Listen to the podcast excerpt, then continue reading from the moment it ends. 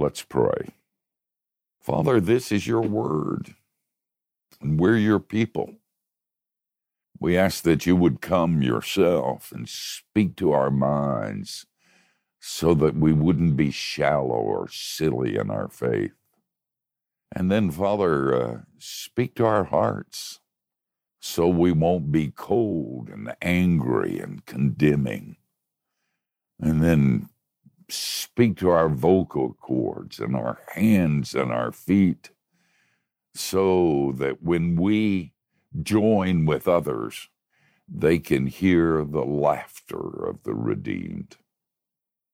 And Father, as always, we pray for the one who teaches. Forgive him his sins, cause they're many. We would see Jesus and him only. And we pray in Jesus' name. Amen. It's a very old sermon illustration. It was uh, uh, it was given to me by Columbus just after he came to America, but it's a story about a a pastor and an actor that were at a dinner party, and somebody suggested that both of them, being communicators, do a reading. And somebody said, Why don't you do the 23rd Psalm? And the actor went first, and he was magnificent. I mean, you could have heard a pin drop. Everybody was so impressed with his reading of the 23rd Psalm. And then they asked the pastor if he would read the same psalm, and he was hesitant. His voice wasn't strong, and he got caught up in it emotionally when he read it. But when he finished, people weren't impressed they were moved. And there wasn't a dry eye in the room. Somebody said to the actor, What happened? And he said, I'll tell you what happened. I knew the psalm, and the pastor knew the shepherd. That's true, and that's good. I know I've been given the sixth verse, but I love this psalm so much, and you do too, that we're going to take the time, as always, to read the entire psalm. The psalmist writes, uh, The Lord is my shepherd, and I shall not want. He makes me to lie down in green pastures. He leads me beside the still waters. He restores my soul. He leads me in the paths of righteousness for his name's sake. Even though I walk through the valley of the shadow of death, I will fear no evil, for you're with me. Your rod and your staff, they comfort me. You prepare a table before me in the presence of my enemies. You anoint my head with oil my cup overflows. Surely goodness and mercy shall follow me all the days of my life, and I shall dwell in the house of the Lord forever. We're going to do some commentary on that by way of sermonic teaching but before we do that, I have to go down one side road.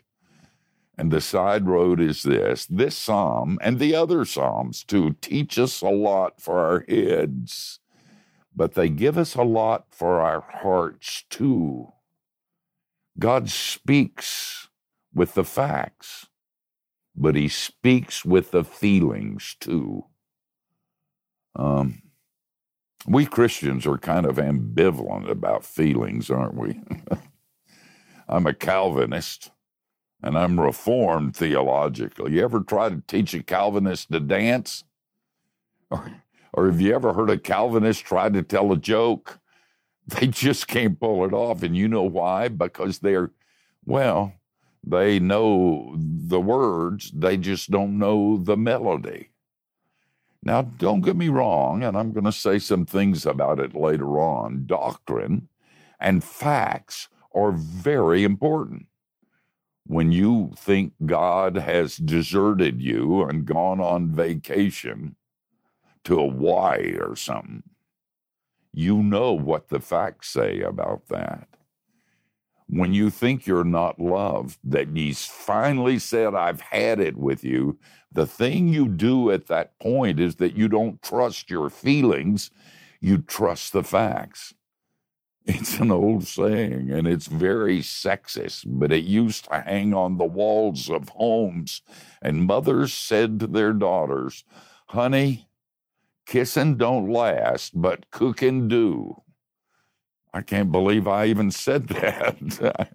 but that's another way of saying that some things hold it together, and the facts are one of those things, but not always.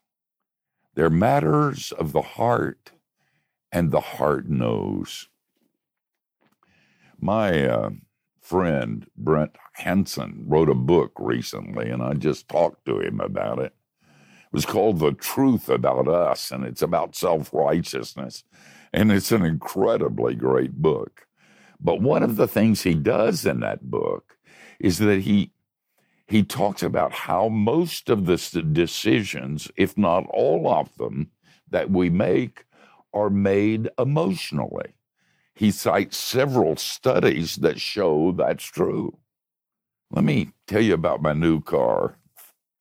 I have a new Honda Accord, and it is so cool and it's so wonderful that I wish I could bring it into my study now and show it to you. You would be so impressed.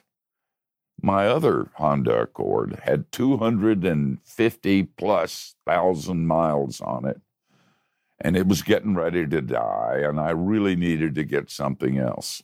So I got Consumer Report, and I spend hours and hours of time researching cars and which was the best car. And if you believe any of this, you you'll believe anything. I didn't do any of that. I walked by the new Accord and I thought, whoa, I love that car. And I really, really do. Does that surprise you? it shouldn't because you're emotional too. Because emotions are a part of what God has done for you. That's who you are. It's a definition of you. And it shouldn't be any surprise that the God who created us would create us in a way where we can hear the facts, but we can hear the song too. If you uh, remember in the 35th chapter of uh, Job, Elihu is saying, crazy things to Job. I mean, Job's dying there, and he's got these friends that are giving him a lesson in philosophy. And uh, most of what Elihu says is nonsense. But one of the things is he says, How come you're so down? You're not singing. And the real God gives us songs in the night season. well, Elihu was right about that. That's what happens. The songs in the night. So don't forget your emotions. You say, Steve, where are you going with this? Listen up. I'm going to tell you. When you can't sleep at night, read the 23rd Psalm. And for God's sake and for your sake, don't analyze it when you're really afraid and you're worried about about what's happening in your life, maybe this virus, sit down and read the 23rd Psalm. And for God's sake and for your sake, don't get out a commentary, okay? When the world has rolled over on top of you and and you just don't think you can go on, let me tell you what to do. Sit down and be still and read the 23rd Psalm. And for God's sake and for your sake, don't think much about it.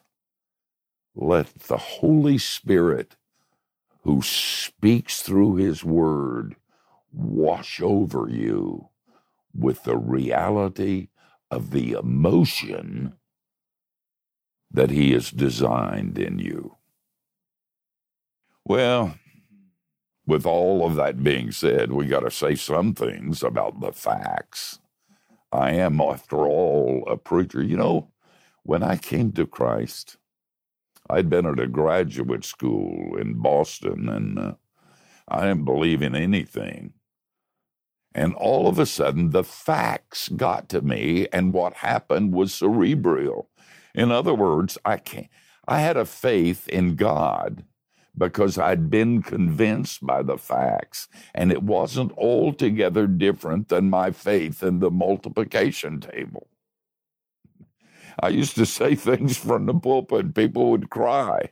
And I'd want to stop in the middle of the sermon and say, What are you, a fruitcake? What's wrong with you? Until God moved me emotionally, and I began to see that I've got a side of that too. But the facts are important. If you have feelings with facts, you've got schmaltz.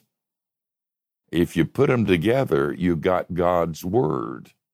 And so before we begin, let me give you two or three facts. The first fact in this verse being assigned to me surely goodness and mercy shall follow me all the days of my life. The first fact is that goodness and mercy naturally go together. Mercy mostly forgives you, and goodness mostly hugged you. But the operative phrase, and you shouldn't miss it, is for all the days of my life. This past week, um, I wrote a blurb for my friend Mike Graham's book, and it was a biography of another friend of mine in fact, one of my mentors, his name was Jack Miller. He taught at Westminster Seminary, where sometimes I used to teach. Uh, I may have told you about Jack Miller before. I loved him a lot. Uh, he was the one who said the whole Christian faith can be summed up in two sentences. The first one is cheer up. You're a lot worse than you think you are. And the second one is cheer up. God's grace is a lot bigger than you think it is. But one of the things uh, that Mike said in his book was out of a dissertation that he wrote. And I read almost all of his dissertation. But one of the things he pointed out that was great about Jack Miller, and Mike didn't worship at Jack's altar, he was honest and real about who he was and his sins, just the way Jack was. But but Mike quoted a lot of people that said the big thing about Jack is that he preached the gospel to the church. And you say, wait, I thought we were saved. Do you know who needs the gospel more than anybody else? Christians need the gospel more than anybody else. Let me uh, give you a lie that's always a lie, and then I'm going to give you a truth that's always true. The lie is this prodigals never return to the pigs. If you if you believe that, you'll believe anything. Prodigals always they don't stay as long as they did. And i believe in the process of sanctification we do get better although it's sometimes hard to see but prodigals return to the pigs and that's a fact.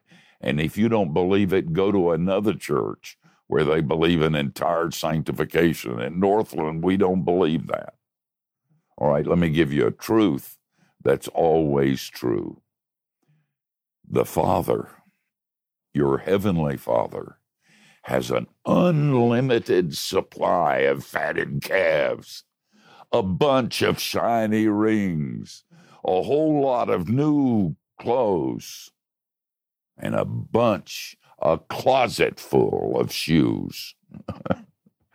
or as uh, my beloved friend uh, Jerry Perry said, You're going to run out of sin before God runs out of grace.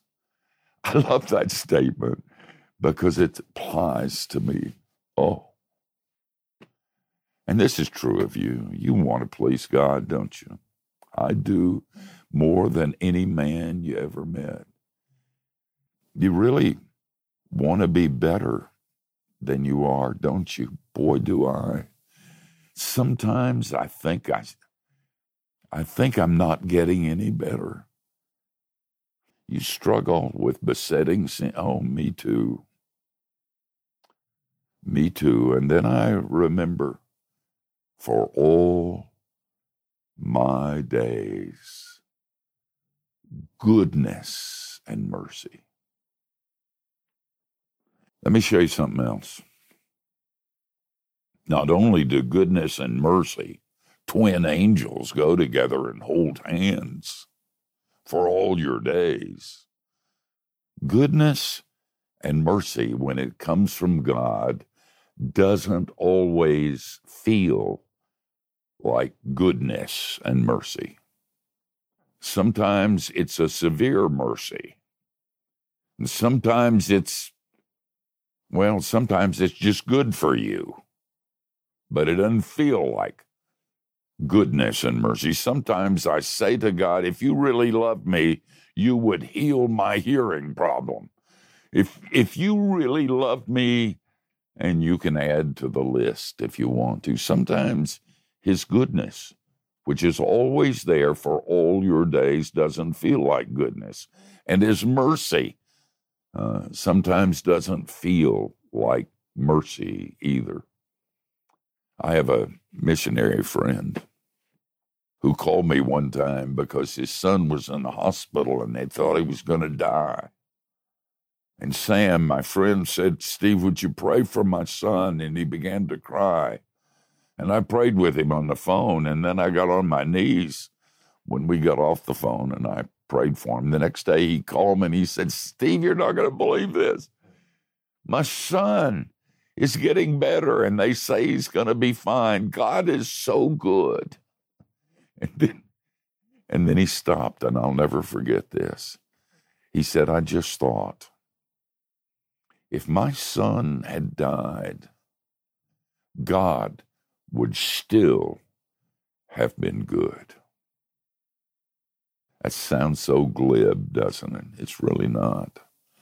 Do you know the most miraculous thing about being a Christian is the laughter at funerals? It's a supernatural laughter. I I am working on a book I'm going to keep writing them till I get it right. The working title of the new book is Laughter and Lament The Touchstones for Christian Health. And it started when I started noticing laughter from people that shouldn't be laughing. I have a friend whose wife died night before last, and I talked to him yesterday. And they've gone through two years, and I use the word advisedly two years of hell. It's just been awful. And finally, God said, It's enough. You come home. And my friend is just dying. It's just awful. And we prayed together, and I told him what you're supposed to say. And I didn't know what to say, but I said what you're supposed to say and all of that. And then I said, I sound like I'm preaching a sermon to you. And he started laughing. And I thought, where did that come from? It's supernatural, it's real. The laughter in the midst of the lament. And it comes from the emotion. You have to read my book when it comes out. You'll know the whole story, but comes from the emotion and it comes from the facts that no matter how dark it gets. Christians sing songs in the night season. And for the life of me, I'm not sure why. So when it's not going well for you, and I know it's not for some of you, uh, if this is a hard time, if you're dealing with your issues and it seems like God has gone away, uh, be still. Goodness and mercy all the time, all the days of your life. I, I've probably told this story to you. I've told it a lot of times. Back in the olden days of Northland, when you could still hear the sound of roller skates echoing against that old skate rink, I'd go over to Northland because uh, I'd be on the road over the weekend and I want to go to worship someplace. And uh, so I'd show up at Northland, sit on the back row, and uh, and I generally get there late, but I got there early one time, and there were just a few of us in that auditorium, and there was a woman uh, sitting about four rows in front of me, and uh, she was quietly sobbing, and I, you know, I thought maybe I ought to go say something to her and say if there's anything. I'm a religious, I'm a preacher maybe I could help. And then I decided, no, I'm not going to do that. Uh, sometimes you just want to be left alone. So I didn't. But I prayed for her and I said, Lord, I don't know what she's going through, but it's hard. And uh, you promised to come alongside, so do that with her. And then people started coming in. The auditorium was packed, and I lost sight of her. But when we stood up to sing the song, and it was the old version, He is good, He's good all the time. I could see her between the people that I could see, and she didn't even get up. She just sat there and cried. And I prayed for her again and I watched her. But as we sang that song over and over, and then for the third time, she stood up she raised her hands up to the roof and she joined God's people singing, He's good. He's good all the time. Well, I'm almost finished, but I got one more point and then we'll end this thing. Goodness and mercy not only go together, they go together for all our days goodness and mercy sometimes don't feel like goodness and mercy. But don't forget this goodness and mercy are God's remedy for neurotic paranoia. you, I'm, if if you're not paranoid in our culture, then you're out of your mind. You're, I mean, there are people that hate us. They really do. And I spent a lot of years teaching seminary students that they wouldn't survive unless they developed paranoia in their life. And I would say, not the way I've got it. Every time I meet three people who are talking, I'm sure they're talking about me. So don't go that far. But you got to recognize there are people that don't like you. And if you don't recognize that, you're going to get in trouble. Have you ever been stalked? That's scary, isn't it? Have you ever been walking downtown in the middle of the night and somebody's following you and you're sure they're a thief? That's scary too. Or maybe you look in your rearview mirror and it's a cop. Oh, and you think, oh man. And then all of a sudden, maybe this has happened to you. That person shows and it turns out to be a friend and you almost speak in tongues. You're so joyful. It is so wonderful when you discover who's there. Let me tell you who's there. Goodness and mercy are there behind you, always, all the time. And if that doesn't settle you, you're dead. Let God speak to your heart and your head to remind you of that. I've been really honest with you guys about the fact that I struggle sometimes. And I'm not trying to be authentic. I really do. And I don't want you to discover that. And I have to explain it later on. So I do start, but I'm perfect. in two or three areas. So I ought to brag too. Do you know those um, on toll roads where they have changed things that you put in them and then they raise the thing and let you through? I've been driving longer than mo- most of you have been alive, and I've never missed one of those. I mean, not once. Not a single dime has ever fallen on the street. And so, how about that, sports fans? I'm perfect. And there's one other area. Um, never have adult beverages touched these pure lips. I'd like to say it was my purity, but it wasn't. It was God who messed up my desire. I've tried over and over and over. I was in Northern Ireland not too long ago and ordered a Guinness. I mean, that's they have Guinness closed there, and I thought, and I since I'm speaking here and nobody's looking at me, I think I'll have a beer. So I ordered a Guinness. Do you, do you guys drink that stuff? That tastes like axle grease. That's the worst. I spit it out. So I've been perfect. I'm, I'm, my father was an alcoholic, and God fixed it in my generation. And I'm not altogether happy with that, but He did. So I'm perfect in two areas, and there used to be three until last week.